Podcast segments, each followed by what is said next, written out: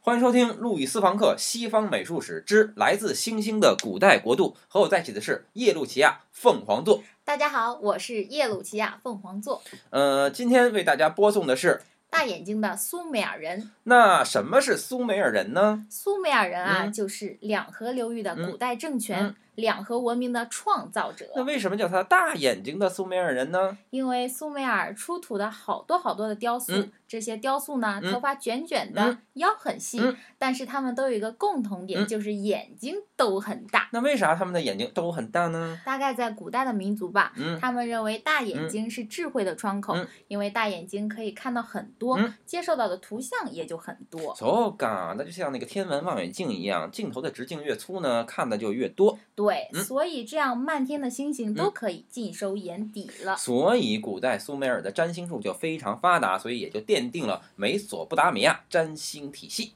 对，嗯，所以他们的眼睛就像星星一样。一闪一闪亮晶晶。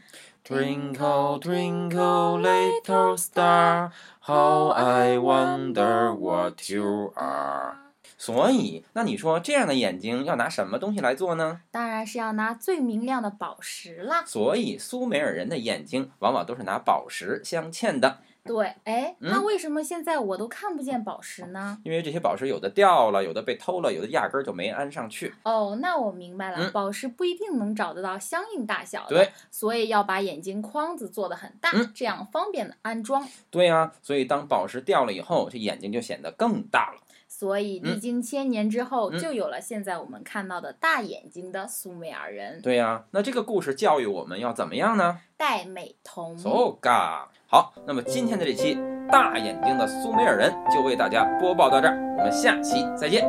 再见。